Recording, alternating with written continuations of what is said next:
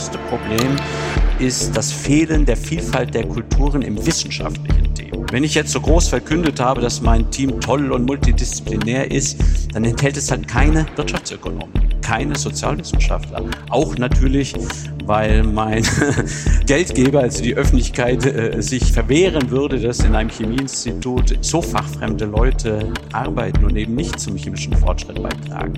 Was wir brauchen, ist wirklich ein Marktplatz, wo ehrgeizige Leute, die bereit sind, etwas zu riskieren, mit tiefer wirtschaftlicher Bildung und Kenntnis von ökonomischen Innovationsprozessen matchen sich mit den entsprechenden Jungwissenschaftlern, die das alles auch wollen, aber eben in der Wirtschaft nicht ausgebildet sind. Also ganz plakativ, was wir brauchen, ist eine Art Tinder der Innovation.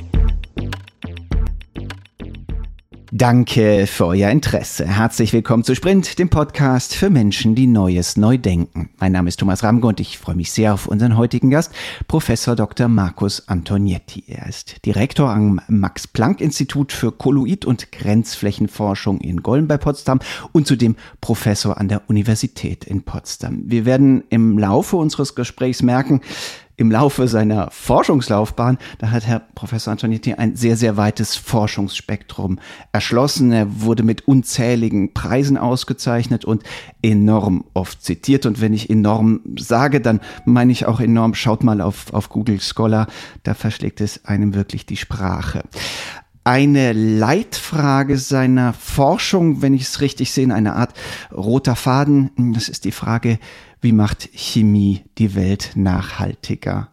Herr Professor Gianetti, danke, dass Sie sich die Zeit nehmen. Ist eine Freude. Was ist nachhaltige Chemie? Ja, nachhaltige Chemie ist, Nachhaltigkeit ist ja von äh, internationalen Organisationen definiert worden und nachhaltige Chemie versucht äh, in einem Prozess, in dem wir im Endeffekt natürlich die Dinge produzieren, die wir als Chemie in unserem Alltag verstehen, eben ohne die Verschwendung von Ressourcen zu produzieren. Also zum Beispiel anstelle von Erdöl oder Erdgas Biomasse zu nehmen, Abfälle, nachwachsende Rohstoffe. Das sind typische Fragen der nachhaltigen Chemie. Was sind die wichtigsten Anwendungsfelder, wenn wir jetzt bisschen konkreter werden. Also wir haben verstanden, das geht dann natürlich auch dann auf die 17 uh, äh, Sustainability Goals, muss das alles einzahlen. Aber wenn wir es mal praktisch sehen, wo, wo, wo ist quasi die meiste, mit Chemie die meiste Nachhaltigkeit zu holen? Äh, es, es wird Sie überraschen, alles. Also tatsächlich geht es um jeden Gegenstand, den Sie sehen. Der ist ja im Endeffekt mit Chemie produziert. Ob das Ihr Smartphone ist oder Ihr Kraftfahrzeug und selbst die Autobatterie oder eben halt der Verbrenner. All, all das ist mit Chemie produziert und es geht um nicht weniger als praktisch jedes Objekt, das chemisch produziert ist, nachhaltig herzustellen. Das ist ein Grand Challenge. Das wird vielleicht 50 Jahre dauern, aber wir müssen jetzt damit anfangen und die ersten Dinge sehen Sie ja jetzt schon. Hm, genau, Sie sagen sogar die Autobatterie, man könnte vielleicht sogar sagen, vor allem die Autobatterie, insbesondere die Grand Challenge der Autobatterie, die läuft ja schon irgendwie 150 Jahre und sie wurde nicht geknackt. Wo stehen wir da heute? Und ich weiß, Sie forschen da intensiv. Äh, bei der Autobatterie, glaube ich, sieht die Sache unter uns gesagt besonders düster aus, weil im Moment noch wird keine dieser Riesenbatterien wirklich recycelt. Also die Frage, wie man eine Autobatterie äh, recycelt, ist absolut offen und gleichzeitig bei der Produktion von Autobatterien werden halt Rohstoffe benutzt. Und ich glaube, dass es oft medial diskutiert werden, Lithium, Kobalt, die halt zum einen mit Ausbeutung der Natur, aber auch zum anderen mit der Ausbeutung von Menschen verknüpft sind. Und das sind natürlich Lösungen, die sind doppelt und dreifach verboten im Sinne einer nachhaltigen Chemie. Sie müssen auch verstehen, dass die Batterie ist eine kleine Echse, aber die Autobatterie ist ein Dinosaurier. Das heißt, man hat eine Technologie auf Riesengröße aufgeblasen, äh, die eigentlich für kleine Teilchen gemeint war und da gehört sie natürlich überhaupt nicht hin. Und deswegen wiegt halt jedes Elektroauto 2,2, 2,4 Tonnen, weil halt mehrere hundert Kilo Batterie durch die Gegend gefahren werden. Ja. Ähm, lässt sich das nicht ändern? Oder ich meine, ähm, ne, die, die, die, die, die, das ist überraschend jetzt, ne, wenn man, wenn man von außen drauf schaut, ist, dass äh, trotz des allgemein hohen technologischen Fortschritts eben bei der Batterie die Fortschritte immer nur inkrementell waren. Ja, wir haben ein bisschen mehr Dichte in der Energiespeicherung, aber äh, erkauft dann um den Preis von noch größeren Batterien, wie sie, wie sie beschreiben. Da denkt man sich die ganze Zeit, ja verdammt, dann baut doch jetzt entweder mal eine kleine leistungsstarke Batterie Das ist auch von innen gesehen höchst verwunderlich, weil es gibt tatsächlich wissenschaftliche Lösungen. Aber was Sie hier lernen, ist tatsächlich, wie sozusagen technischer Voransch Fortschritt voranschreitet. Das heißt, ist einmal mal ein Produkt etabliert, dann neigt man nicht dazu, große Dinge zu variieren und man variiert, wie Sie schon sagten, Kleinigkeiten, bis halt ganz zum Schluss äh, diese Gattung aussterben muss. Und sie wird aussterben natürlich dadurch, dass halt neue Spezies, in dem Fall die Säugetiere kommen und tatsächlich in einer Krise die Dinosaurier überflüssig machen. Das ist Innovationstheorie und es ist noch nie passiert, dass eigentlich eine erfolgreiche Technologie sich selbst äh, abgeschafft hat oder äh, reformiert hat, sondern wir müssen an alternativen Technologien arbeiten, die halt dann möglicherweise in 10, 15 Jahren eben diese Riesenbatterien zum Aussterben bringen. Okay, Sie versuchten dieses Säugetier der Batterien jetzt zu züchten in, Golm. Äh, was ist Ihr Ansatz? Worin unterscheidet sich Ihre Batterie von den herkömmlichen Ansätzen? Äh, ja, jetzt muss ich ein Wort korrigieren. Wir versuchen nicht nur, wir machen es tatsächlich. Das ist ja ein Max-Planck-Institut. Wir arbeiten insgesamt mit 70 Leuten an nachhaltigen Fragestellungen und ungefähr 15 meiner Mitarbeiter arbeiten an der nachhaltigen Batterie. Und wir gehen also dieses Problem wirklich in einer Zangenbewegung an. Das heißt, wir machen viele, viele verschiedene Dinge gleichzeitig, die aber alle dann zu einem zukünftigen System passen. Also Sie müssen verstehen, eine Batterie besteht aus vielen Teilen, die alle miteinander sozusagen gewachsen sind und eine der Hauptziele äh, ist tatsächlich, das Lithium, das seltene Lithium, äh, zu ersetzen durch etwas, was häufiger vorkommt. Die Frage nach dem Lithium kann man jetzt wissenschaftshistorisch nachgehen und es, war fast ein Zufall, dass man Lithium genommen hat. Und das lag wiederum an einem anderen Teil der Batterie. Man kann Lithium eigentlich fast genauso gut durch Natrium und da hört man schon, das ist Kochsalz, Teil des Kochsalz. Die Weltmeere sind voll damit, also wir hatten überhaupt kein Problem mehr, äh, Batterien sozusagen nachhaltig zu produzieren. Man kann tatsächlich Lithium durch Natrium ersetzen und dann eine neue Batterie bauen, die tatsächlich im Moment sogar mehr Leistungsdichte hat als die Lithiumbatterie. Ähm, das ist nur ein Satz. Wir brauchen auch neue Membranen, wir brauchen neue sogenannte äh, Kathodenmaterialien, aber all diese Fragen kann man als Frage formulieren und werden im Moment ersetzt. Hört sich gar nicht so schwer an. Ist auch gar nicht so schwer. Warum gibt es das dann noch nicht? Das ist die übliche Frage aus Laiensicht. Äh, eine wissenschaftliche Beobachtung ist leider noch keine äh, Innovation. Das heißt, äh, deswegen gibt es ja auch Sprint Day. Äh, zwischen der Wissenschaft und tatsächlich der Industrie gibt es das Tal des Todes und Erfindungen müssen erst eigentlich mühevoll 20 Jahre, teilweise auch mit öffentlichen Geldern, durch dieses Tal des Todes getragen werden. Sie müssen einfach verstehen, dass die Dinosaurier gar kein Interesse haben, auszusterben. Das heißt, äh, die Kunst ist es wirklich praktisch, die Säugetiere so zu trainieren, über viele Jahre hinweg, dass halt die dann leistungsstark genug sind, äh, mit den Dinosauriern in Wettbewerb zu treten. Ja, also zumal jetzt kein externer Schock in Form eines Meteoriteneinschlags zu erwarten ist, der die alten Batterien weg, wegschießt. Ähm, aber äh, wenn wir doch mal konkreter, wo stehen Sie zurzeit mit Ihrer Forschung? Wie weit sind Sie, um gewissermaßen in Vorserie, Vorserie zu gehen mit, mit Ihren äh, Natriumbatterien? Ähm, und hm, was fehlt? Was fehlt, damit dieser Innovationssprung eben gelingen kann? Auch eine, äh, eine typische Fehlsicht. Etwas, was wir im Labor haben, ist typischerweise ein, zwei, drei Gramm schwer. Damit man mit der Industrie kommunizieren kann, braucht man Kilogramms. Das heißt, das eine heißt in, in Englisch Scale-up. Wir müssen das einfach in größeren Mengen produzieren können. Und das bedarf halt Produktionstechniken. Jetzt ist die öffentliche Forschung in Deutschland nicht derart, dass man Produktionsmaschinen praktisch auf Kosten des Steuerzahlers kaufen kann. Das heißt, wir sind, warten immer an diesem Punkt, wo wir mit kleinen Objekten, klitzekleinen Batterien, die halt funktionieren, wo alle Daten bekannt sind, versuchen, an der Bushaltestelle abgeholt zu werden. Und das findet nicht statt. Das heißt, man muss jetzt eigentlich Leute finden, die mit solchen Ideen Ausgründungen betreiben. Das ist ja die, auch wiederum die Idee von Sprint Day, um dann tatsächlich zum Beispiel zu skalieren, also größere Mengen zu produzieren, dass man auch interessierte Unternehmen überhaupt äh, sozusagen bedienen kann und in Wechselwirken gehen kann. Also wenn Sie in ein Lokal gehen und ein Bier bestellen, dann erwarten Sie zumindest ein kleines Bier, 250 Milliliter und wir könnten Ihnen 5 Milliliter geben. Also das ist etwas, wo also einfach sagen, als Konsument nett, schmeckt gut, aber das ist nicht das, was ich bestellt habe. Warum finden dann jetzt hier ähm, forschungsintensive Unternehmen nicht mit der Spitzenforschung zusammen. Also das ist ja völlig klar, was Sie beschreiben, nicht? Also es ist klar, dass es durch das Tat des Todes der Innovation immer ein weiter Weg gibt, äh, ist, aber gleichzeitig ist ja auch klar, dass es auch immer wieder gelingt, nicht? Und wir haben es jetzt hier, und das ist ja jetzt nicht nur mit Ihrem Ansatz so, sondern es forschen ja weltweit viele, viele äh, Institutionen an innovativen Batterientechnologien Warum ist es so, dass hier eben die, diese Brücke offenkundig besonders weit ist oder äh, es bis dato zumindest niemandem gelingt, diese Brücke über das Tal des Todes zu bauen. Wer wären denn potenzielle Spieler, äh, außer der Sprint, ne? natürlich ge gehören wir dazu, aber ähm, wo, wo, mit wem, wem sprechen Sie da?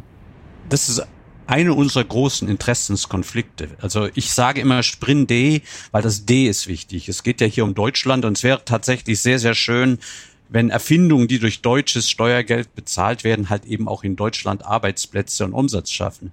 Und so ist es leider nicht. Ich meine, Deutschland hat ein spezielles Problem mit diesem Tal des Todes. Wenn wenn sie sagen würde, wo würde ich meine Traumfirma machen, um sowas praktisch binnen drei Jahre, fünf Jahre umzusetzen, dann komme ich leider nicht mit Deutschland. Dann komme ich mit Singapur, dann komme ich mit Korea. Die Haupt Hightech-Unternehmen in diesem Bereich sind schon lange nicht mehr in Europa. Hm. Und äh, Samsung ist, glaube ich, ein Begriff natürlich, das ist Korea, äh, BYD, das ist China, aber nicht nur diese ganz großen Unternehmen, die hunderte von Milliarden schwer sind, sondern auch viele, viele kleine, innovative Batteriehersteller, die sind alle inzwischen in Asien. Und das ist natürlich eine ganz, ganz schlimme Sache. Das heißt, man hat so ein wenig das Problem, dass es hier auch keine Innovationskultur gibt in diesem Bereich mehr, weil wir aufgrund von Kostenstrukturen und möglicherweise auch einfach Fehleinschätzungen hier in Deutschland keine echte äh, Batterie sozusagen Kultur haben. Hm. Ich habe in einem Interview gelesen, dass Sie Elektromobilität eigentlich für überschätzt halten. Ähm, Habe ich das richtig verstanden? Und wenn ja, können, können Sie das ein bisschen ausführen? Das habe ich so nicht gesagt, das, aber ich erkläre es Ihnen sehr gerne. Ich halte die Idee, Elektromobilität mit den klassischen Lösungen des Verbrenners zu kombinieren, total falsch. Ah, okay. Das also heißt, die, es die, geht, die Hybrid. Es geht immer, nein, nein, nein, es geht sogar, ein klassisches Automobil mit einer Batterie, Batterie zu betreiben, halte ich persönlich für suboptimal. Mhm. Sie sehen ja, also die Autos, wie sie heute fahren, die sind ja praktisch groß geworden zusammen mit dem Verbrennungsmotor. Und jetzt machen wir eine neue Generation von Automobilen, indem wir den Verbrennungsmotor rausnehmen und die Batterie reintun. Das kann nicht so funktionieren und sollte auch nicht so funktionieren. Weil tatsächlich erlaubt ja das die Batterie ganz andere Konzepte. Und wenn Sie zum Beispiel sehen, dass still und heimlich in Deutschland mehrere Millionen E-Bikes fahren, äh, dann sehen Sie, dass die Elektromobilität eigentlich genau dort prosperiert, wo sie prosperieren sollte, nämlich in ganz leichten Fahrzeugen. Eine Batterie ist gemacht, tatsächlich zum Beispiel ein Fahrrad zu betreiben. Und die Leute lieben es und kaufen es und da gibt es auch keine Konkurrenz mit dem Verbrenner. Also warum reden wir über E-Autos, wenn man tatsächlich E-Bikes hätte oder auch natürlich elektronische Kleinfahrzeuge? Meine persönliche Traum oder Vision der E-Mobilität ist Fliegen. Hm. Sie kennen wahrscheinlich den Volocopter. Das heißt, mit drohnenartigen Objekten, die sie so in, mit Verbrennern nicht bauen könnten, können sie sich viel schneller sich selbst Dinge bewegen. Auch das ist schon da. Also Elektromobilität für mich bedeutet tatsächlich Roboter, bedeutet Drohnen, bedeutet E-Bikes, bedeutet nicht die heilige Kuh des deutschen äh, Automobilbau.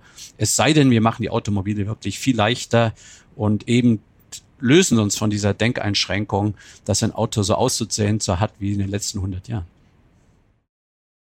Wie finden Sie die Forschungsfragen, die konkreten Forschungsfragen, die Sie dann länger verfolgen, nicht? Wenn man in Ihre Biografie schaut, dann sieht man, hu, hu, un, unendlich viele sind es natürlich nicht äh, per Definition, aber wahnsinnig viele. Wo, wo, wo denken Sie, huch, da sollte ich mal genauer hinschauen?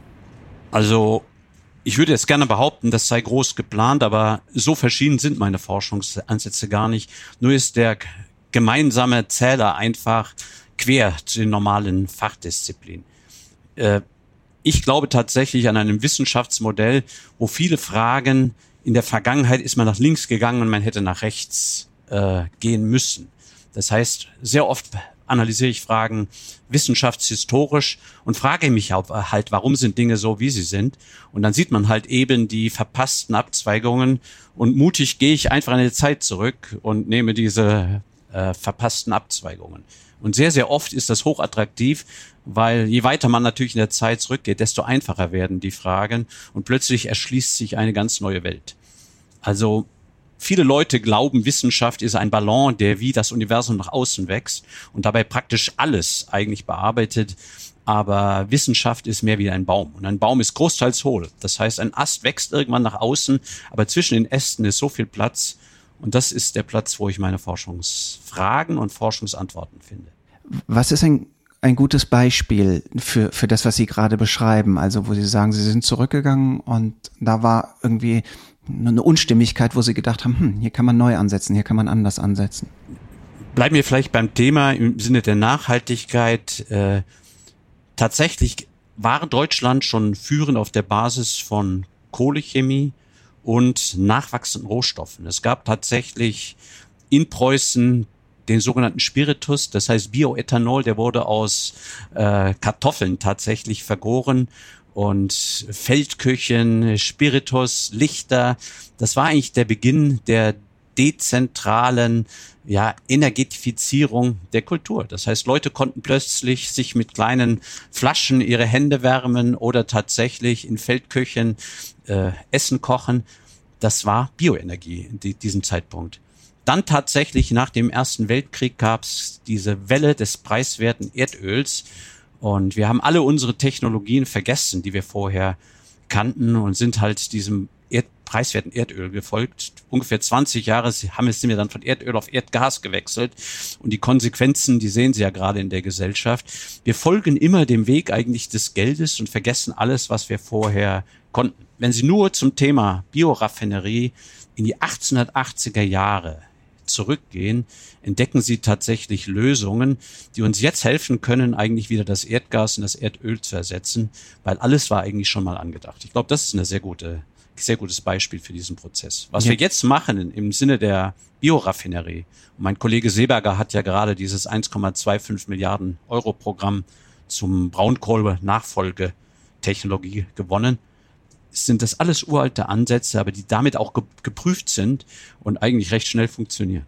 Was sind denn hier die spannendsten Ansätze für Bio Biokraftstoffe, ähm, Bioenergie? Bei Biokraftstoffen würde ich sagen, äh, tatsächlich sind wir eigentlich zurück, äh, Sachen wie Bioethanol und äh, Biodiesel, das sind ja alles eigentlich ernährungsmittelbasierte Stoffe, tatsächlich auf Produkte zu setzen, die eben nicht aus Zucker bestehen, sondern tatsächlich aus den Seitenprodukten der Landwirtschaft. Das heißt, wenn ein Bauer Raps anbaut, dann kommt vielleicht ein Kubikmeter Öl raus, aber dabei entsteht halt auch zehn Kubikmeter Rapsstroh. Und wir machen jetzt die Treibstoffe aus dem Rapsstroh und nicht aus den Rapskörnern, weil die Rapskörner natürlich sind ein Nährmittel. Und da kann man sich fragen, ob man wirklich das in den Tank tun muss oder ob man dann noch nicht lieber eine Technologie schafft, die auf der, auf der Basis des Strohs funktioniert. Kann man auch gleich Algen nehmen, oder? Die isst ja auch keiner oder nur sehr begrenzt. Ah, ja, jetzt haben wir die Algen. Also die Algen tatsächlich haben einen großen Vorteil. Sie wachsen nämlich viel schneller. Aber Algen haben insofern einen Nachteil, dass sie immer mit viel, viel Wasser kommen.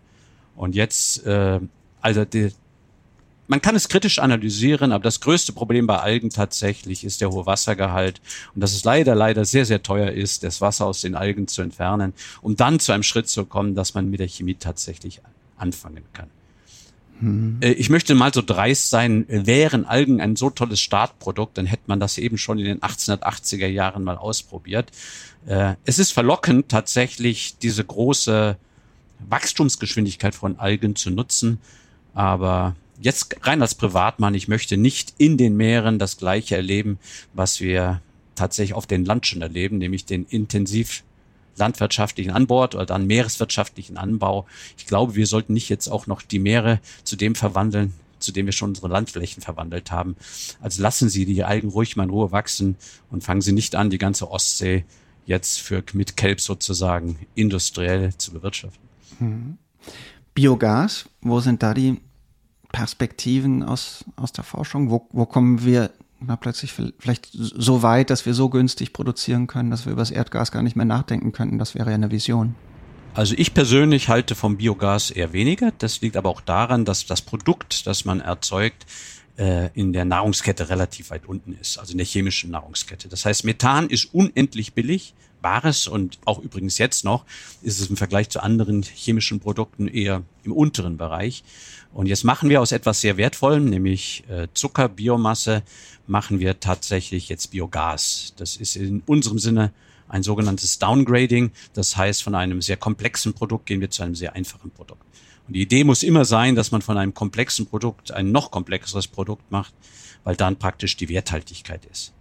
Wenn Sie mich jetzt im Sinne der Biogasindustrie fragen, dann geht es natürlich darum, aus der Biomasse mehr und mehr tatsächlich in das Gas zu verwandeln. Das heißt, die Zugänglichkeit von Biomasse tatsächlich zu hören. Wenn Sie den Chemiker fragen, sagen, nee, ich habe Ihnen gerade erklärt, dass Gas ein Fehlweg ist und selbst wenn das Gas, also Methan, aus Biomasse ist, dann ist es immer noch ein Fehlweg, weil aus Methan muss man erst mit sehr, sehr aufwendigen Prozessen wieder die anderen Moleküle zu machen und dabei verliert man viel Geld, viel Energie.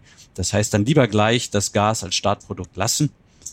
Sie konfrontieren mich mit einem alten Gott und sagen, passt der alte Gott in die neue Zeit? Und ich sage ihnen nein.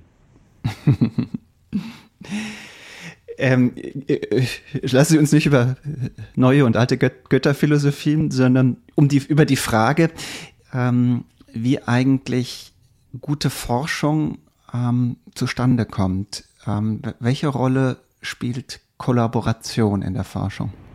Das ist eine sehr gute Frage, weil tatsächlich die Frage, äh, die sozialen Aspekte werden in der Forschung üblicherweise ignoriert und auch bei Preisverleihungen wie dem Nobelpreis auch ignoriert. Das heißt, man erzieht uns so ein wenig mit der Kurator, der am Stock ist, eben zu unsozialem, egoistischen Verhalten. Für mich persönlich ist der Schöpfungsprozess tatsächlich ein sozialer Akt. Also ich bin nicht dumm, meine Mitarbeiter sind nicht dumm, aber die besten Ideen entstehen immer in der Mitte zwischen Personen. Also wenn man an einem Kreativtisch sitzt und tatsächlich gemeinsame Ideen wälzt, dann ist eigentlich da die klassische Dialektik optimal am Wirken. Man tauscht so schnell Ideen und Gegenideen, Thesen und Antithesen aus, dass der eigentliche Schöpfungsprozess sich extrem schnell vollzieht. Das heißt, ich halte tatsächlich die Teambildung und die gemeinsame Bearbeitung von Problemen als den Schlüsselschritt des Erfolgs.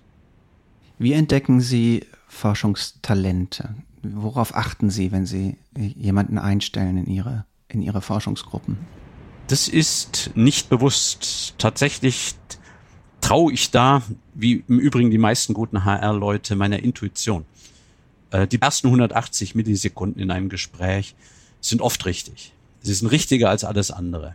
Es gibt natürlich Vitae, aber ich glaube tatsächlich numerische Beschreibungen der Kandidaten bis auf ganz extreme Dinge wie, ja, jemand hat 40 Semester ohne Erfolg studiert. Also solche Leute, glaube ich, schaue ich mir tatsächlich nicht an. Aber es sind gar nicht die Noten. Eine gewisse Zielstrebigkeit ist sehr gut. Aber alles andere sieht man tatsächlich im persönlichen Gespräch. Und das übrigens erfolgt dann auch in der Gruppe. Das heißt, wir machen äh, Team Assessment. Äh, wir entscheiden gemeinsam, also Doktoranden, Projektleiter und auch der Direktor über Einstellungen und ich glaube, die letzten 100 Einstellungen waren einheitlich. Also ich habe mich nie über meine Studenten hinweggesetzt und umgekehrt. Die haben alle die gleiche Intuition? Das ist die, wir haben die, gleich, die, wir haben die gleiche, die gleiche Meinung. Intuition ist natürlich verschieden, aber sie kommt zu den gleichen Resultaten. Aber das liegt natürlich ein wenig auf dem, an dem Normativen einer Gruppe und dass eine Gruppe versucht, sich selbst zu erhalten. Das heißt, Charaktere, die die Gruppe sprengen, werden selten gut von einer Gruppe beurteilt. Und so gesehen sind die, glaube ich, die Ansprüche an einen Kandidaten verschieden, aber komplementär. Und so kommt es halt zur Kandidatenwahl. Und das ist oft richtig. Also auch ich mache Fehler, aber es ist erstaunlich richtig.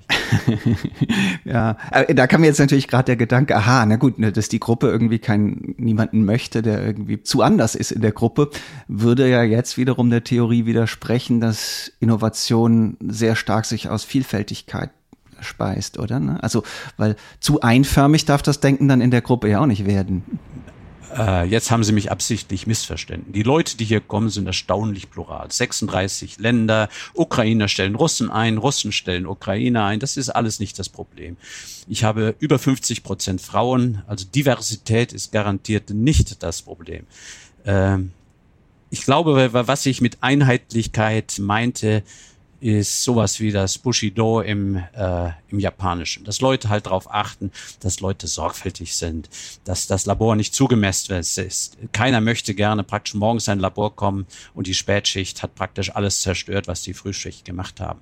Das sind normative Werte, sowas. Sauberkeit, Disziplin, also gute, gute alte Begriffe, die möglicherweise nicht in den Zeitgeist passen, aber eben tatsächlich von Gruppen gewahrt werden, einfach damit die Gruppe effektiv funktioniert. Hm. Und äh, wenn ich sage, was von den normativen Kräften des Teams, dann liegt das nicht an Hautfarbe oder Geschlecht. Nein, nee, nee, das ist zu einfach. So habe ich das aber überhaupt nicht gemeint. Ich habe es gut. eher in der Frage der Vielfalt des Denkens äh, ver ja, für, Wenn Vielfalt des Denken bedeutet, dass man das Denken des anderen zerstört, dann hat sowas in der Gruppe keinen Platz. Verstehe. Und wie, wie wird dann so ein, äh, eine Gruppe oder wie wird das Denken konstruktiv ähm, plural oder dass die, die, das richtige Ausmaß an Reibung vielleicht entsteht, damit das, was Sie vorher so ein bisschen, vielleicht so habe ich es verstanden, zumindest als, als Ping-Pong der guten Ideen ähm, beschrieben haben, ne? was, was, was zwischen den Köpfen und Gedanken entsteht, die, die großen Ideen. Wie viel Reibung braucht es da? Wie viel Unterschiedlichkeit und wie viel dann auch Kohärenz, wie, wie Sie sagen? Also seltsamerweise organisiere ich das gar nicht. Das sind für mich sind das Selbstprozesse. Das heißt, wenn man das ist eigentlich wie ein gutes Gericht, das man kocht. Wenn die Zutaten stimmen und man gewisse elementare Regeln nicht verletzt, dann ist das Produkt meistens essbar. Und dass es essbar wird, das ist halt ein sogenannter sozialer Selbstprozess. Ich glaube, Gruppen organisieren sich selbst. Und wenn ich das täglich organisieren müsste im Mikromanagement, da käme ich gar nicht dazu. Also ich glaube, was Sie beschreiben, ist eine Gruppe von zwei Mitarbeitern. Das ist typisch tatsächlich zum Beispiel in der theoretischen Physik oder in der Mathematik, wo man dann wirklich im täglichen Gespräch alle Feinheiten klären kann. Wenn ich eine Gruppe von 70 Menschen manage, dann müssen die praktisch selbst funktionieren, die müssen sich selbst organisieren. Das heißt, die Freiheit des Denkens, die man einfordert, ist eine blanke Notwendigkeit des Management. Ich will sie ja gar nicht kontrollieren. Ich kann sie ja gar nicht kontrollieren. Und wenn man halt so ein wenig Sinn hat, was eine gute Gruppe ist, also die Zutaten für das Gericht kennt und dass man halt gewisse Zutaten nicht mischt, ja, dann äh, gelingt das oft automatisch. Hm. Wir haben am Anfang des Gesprächs ähm, schon die Frage gestriffen, wie, wie, wie aus der Erkenntnis, aus, aus der Invention, die Sie vorantreiben, irgendwann die Innovation werden kann. Ähm, Ihr Institut ist, wenn ich richtig informiert bin, am Science Park in Potsdam äh, angesiedelt. Da gibt es ja sicherlich ähm, gute Kontakte.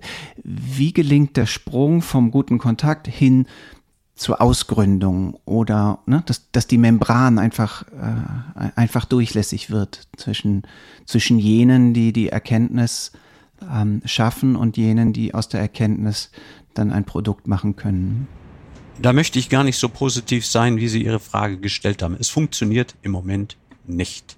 Das heißt, natürlich gibt's hier Innovationsparks, Ausgründungszentren, das haben wir alles, aber in der Außenanalytik sind diese Parks nicht wirklich erfolgreich, sogar im Bezug auf das Geld, was man hineinsteckt. Ich glaube, das größte Problem ist das Fehlen der Vielfalt der Kulturen im wissenschaftlichen Team. Wenn ich jetzt so groß verkündet habe, dass mein Team toll und multidisziplinär ist, dann enthält es halt keine Wirtschaftsökonomen, keine Sozialwissenschaftler. Auch natürlich, weil mein äh, Geldgeber, also die Öffentlichkeit, äh, sich verwehren würde, dass in einem Chemieinstitut eben so fachfremde Leute arbeiten und eben nicht zum chemischen Fortschritt beitragen. Die Unternehmensgründung, was wir brauchen, ist wirklich ein Marktplatz, wo äh, Leute, die ja, ehrgeizige Leute, die bereit sind, etwas zu riskieren, mit tiefer wirtschaftlicher Bildung und Kenntnis von ökonomischen Innovationsprozessen halt matchen sich mit den entsprechenden Jungwissenschaftlern, die das alles auch wollen, aber eben in der Wirtschaft nicht ausgebildet sind. Also ganz plakativ, was wir brauchen, ist eine Art Tinder der Innovation. Also Leute, die mit einem Wipe nach links und rechts einfach Matches machen können und sehen, diese neuen persönlichen Kontakte, die wir halt nicht innerhalb unserer Dunstkreise erhalten können. Und das gilt in der Wirtschaft ganz genauso. In der Wirtschaft gibt es viele Regeln, die Leute sagen, wo kriege ich jetzt meine Idee her? Und dieser Kontakt findet nicht statt. Und das wäre mein erster Schritt, das System zu verbessern, nämlich wirklich junge Leute zusammenbringen, die sonst nicht zueinander finden. Warum gelingt das in Stanford oder am MIT und bei Ihnen nicht? Auch das, also jetzt, äh, es gelingt besser, aber es gelingt nicht ultimativ gut. Wenn es gelingen würde so, dann wären wir schon längst nur noch ein Volk der Touristenführer und wir würden alle Lederhosen anziehen. Es gibt immer noch deutsche Innovation, die durchaus wettbewerbsfähig ist und es ist unser Anspruch, in Golm tatsächlich eben mit Stanford oder MIT mitzuhalten. Mhm. Und wenn Sie mit den Kollegen dort reden, dann werden Sie feststellen, die kennen uns sehr wohl und auf der Liste der zehn wichtigsten Konkurrenten sind wir meistens mit dabei. So schlecht ist das halt auch nicht.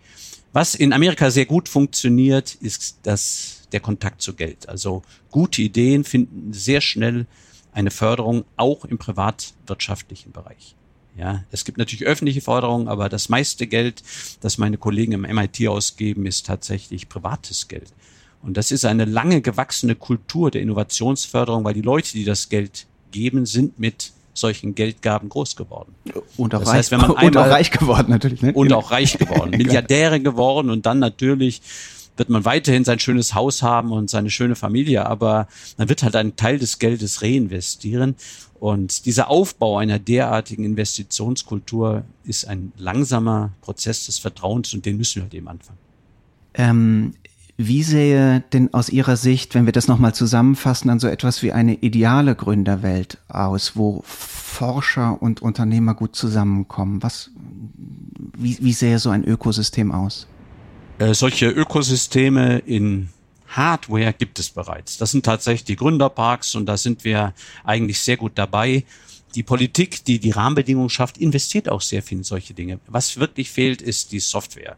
Das heißt, möglicherweise in den Persönlichkeiten, die solche Parks leiten, aber die Hauptsache, glaube ich, kann man tatsächlich sogar ins Internet verschieben. Also wenn wir sehen, wie wir heutzutage alles einkaufen, äh, Produkte vergleichen, aber auch Menschen treffen, dann sind das sehr oft sehr intelligent gemachte Plattformen, die eben nicht exklusiv sind. Und räumliche Nähe ist eine Exklusion. Das heißt, wir müssen wirklich versuchen, im Prinzip Informationsstrukturen mit den entsprechenden Schutzmaßnahmen. Ich habe eine Idee, dann grob beschreiben, ohne die Innovation zu plakatieren. Diese Idee muss für viele Leute schnell verfügbar sein im ökonomischen Bereich. Ja, oder ein Gründer umgekehrt, der sagt, äh, also jetzt ein ökonomischer Gründer, ich möchte gerne zweieinhalb Millionen in die Zukunft der Batterien ja, ich möchte einen Wettbewerb ausrufen von allen Wissenschaftlern. Und solche Dinge müssen halt einfach sein, weil sie dürfen nicht zur Hauptbeschäftigung werden. Und in dem Moment, wo wir so eine Plattform hätten, glaube ich, könnte man die jetzige Hardware sehr gut eben mit den Ideen, also Software füllen. Vielen Dank. Die letzte Frage, die stelle ich immer allen unseren Gästen. Welche Sprunginnovationen würden Sie sich jetzt außerhalb Ihres äh, engen Feldes der Expertise am allermeisten für das Jahr 2050 wünschen? Sie haben am Anfang gesagt, alles hat mit Chemie zu tun, dann wahrscheinlich das auch, aber es darf nicht die Batterie sein. Welche Sprunginnovationen würden Sie sich wünschen? Ich wünsche mir tatsächlich, aber es ist leider auch wieder eine Konsequenz der Chemie, das Terraforming. Ich denke mir, wir haben in der Zeit des Anthropozäns so viel Negatives gemacht, dass wir jetzt ein positives Terraforming brauchen. Das findet in den ersten Dingen statt. Es gibt diesen Great Green Wall in China, es gibt die grüne Wand in Afrika und ich wünsche mir tatsächlich, dass solche Strukturen wissenschaftlich betrieben werden, dass wir halt eben wieder Fruchtbarkeit und biologische Diversität von den Wüsten zurückgewinnen, indem wir eine neue integrative Technologie schaffen, die das erlaubt. Also wir müssen mit unserem Planeten in einer Weise umgehen, dass wir auch äh, konstruieren und nicht nur destruieren können. Ah, das ist spannend. Lassen Sie mich da doch nochmal nachfragen. Ist das so etwas wie eine milde Form des Geoengineering? Also quasi nicht die Sonne. Terraforming, würde ich sagen, ist die brutale äh, Steigerung des Geoengineerings. Es geht darum, dass wir praktisch durch Systemverständnis möglicherweise erstmal lokal Experimente wagen, die praktisch ganze Landstriche schaffen. Und nochmals, die Ansätze sind da.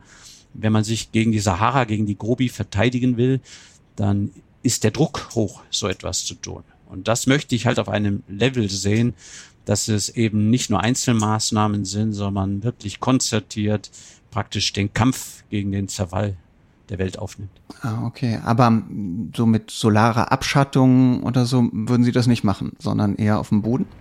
Ähm, es gibt eine ganz tolle Metapher, die den, die Eitelkeit des Menschen wunderbar beschreibt. So war solare Abschöpfung, Aerosole in die Atmosphäre, das sind Dinge, die praktisch dem Ursache-Wirkungsprinzip folgen. Ich mache äh, etwas dahin, zum Beispiel solare Abschöpfung, der Planet wird kälter. Das ist ein totales Missverständnis der Komplexität des Planeten. Keiner dieser Experimente hat jemals funktioniert, weil die Systemantwort immer so viel komplizierter ist, dass wir dann später festgestellt haben, dass unsere Frage zu einfach war. Es gibt da ein ganz wunderbares Beispiel, das ist die sogenannte Geosphere 2. Das heißt, Forscher in Arizona sind in ein riesiges Glashaus gezogen, das sie vorher mit viel, viel Geld gestalten durften. Das heißt, sie haben versucht, praktisch eine kleine Welt unterhalb dieses Glas entstehen zu lassen. Die einzige Bedingung war, dass es in sich abgeschlossen war. Und da wurde viel Geld genommen, es wurden tolle Köpfe genommen. Und jetzt weiß ich nicht ganz genau, ob es sechs oder neun Monate waren. Die sind dann wieder ausgezogen, weil tatsächlich haben sie gesehen, dass sie es nicht verstanden hatten. Das heißt, sie konnten es nicht schaffen, ein Ökosystem aufzubauen in dem Glashaus, was nur ein paar Monate Bestand hatte. Und das zeigt eigentlich, dass einfache Antworten wie solare Abschattung oder eben die ganze Atmosphäre zuzunebeln, äh, eigentlich viel zu einfach gedacht sind und dass wir da viel mehr erstmal verstehen müssen, bevor wir solche Prozesse auf der Skala wirklich angehen. Ist auch keine gute Nachricht für die Marskolonie, oder? Die Marskolonie, äh, jetzt bin ich nicht arrogant, aber es gibt also, man folgt dem ja. Es gibt ein paar Schlüsseldinge, die einfach nicht funktionieren, was zum Beispiel der Marskolonie sicher nicht funktionieren wird, ist Nahrung aus Boden, weil man die ganze Komplexität des Bodenmikroms brutal unterschätzt. Ganz, ganz herzlichen Dank, Herr Professor Antonietti, für diese vielen klugen Gedanken. Ähm, auch euch. War mir eine Freude. Auch euch, liebe Hörerinnen und Hörer, ganz, ganz herzlichen Dank für eure Aufmerksamkeit. Falls euch diese Folge gefallen hat, dann freuen wir uns, wenn ihr sie teilt. Wir freuen uns, wenn ihr uns in eurer Podcast-App bewertet. Produziert wurde diese Folge wie immer von Max Zöllner und in 14 Tagen, da kommt dann die nächste. Bis dahin gilt wie immer, bleibt neugierig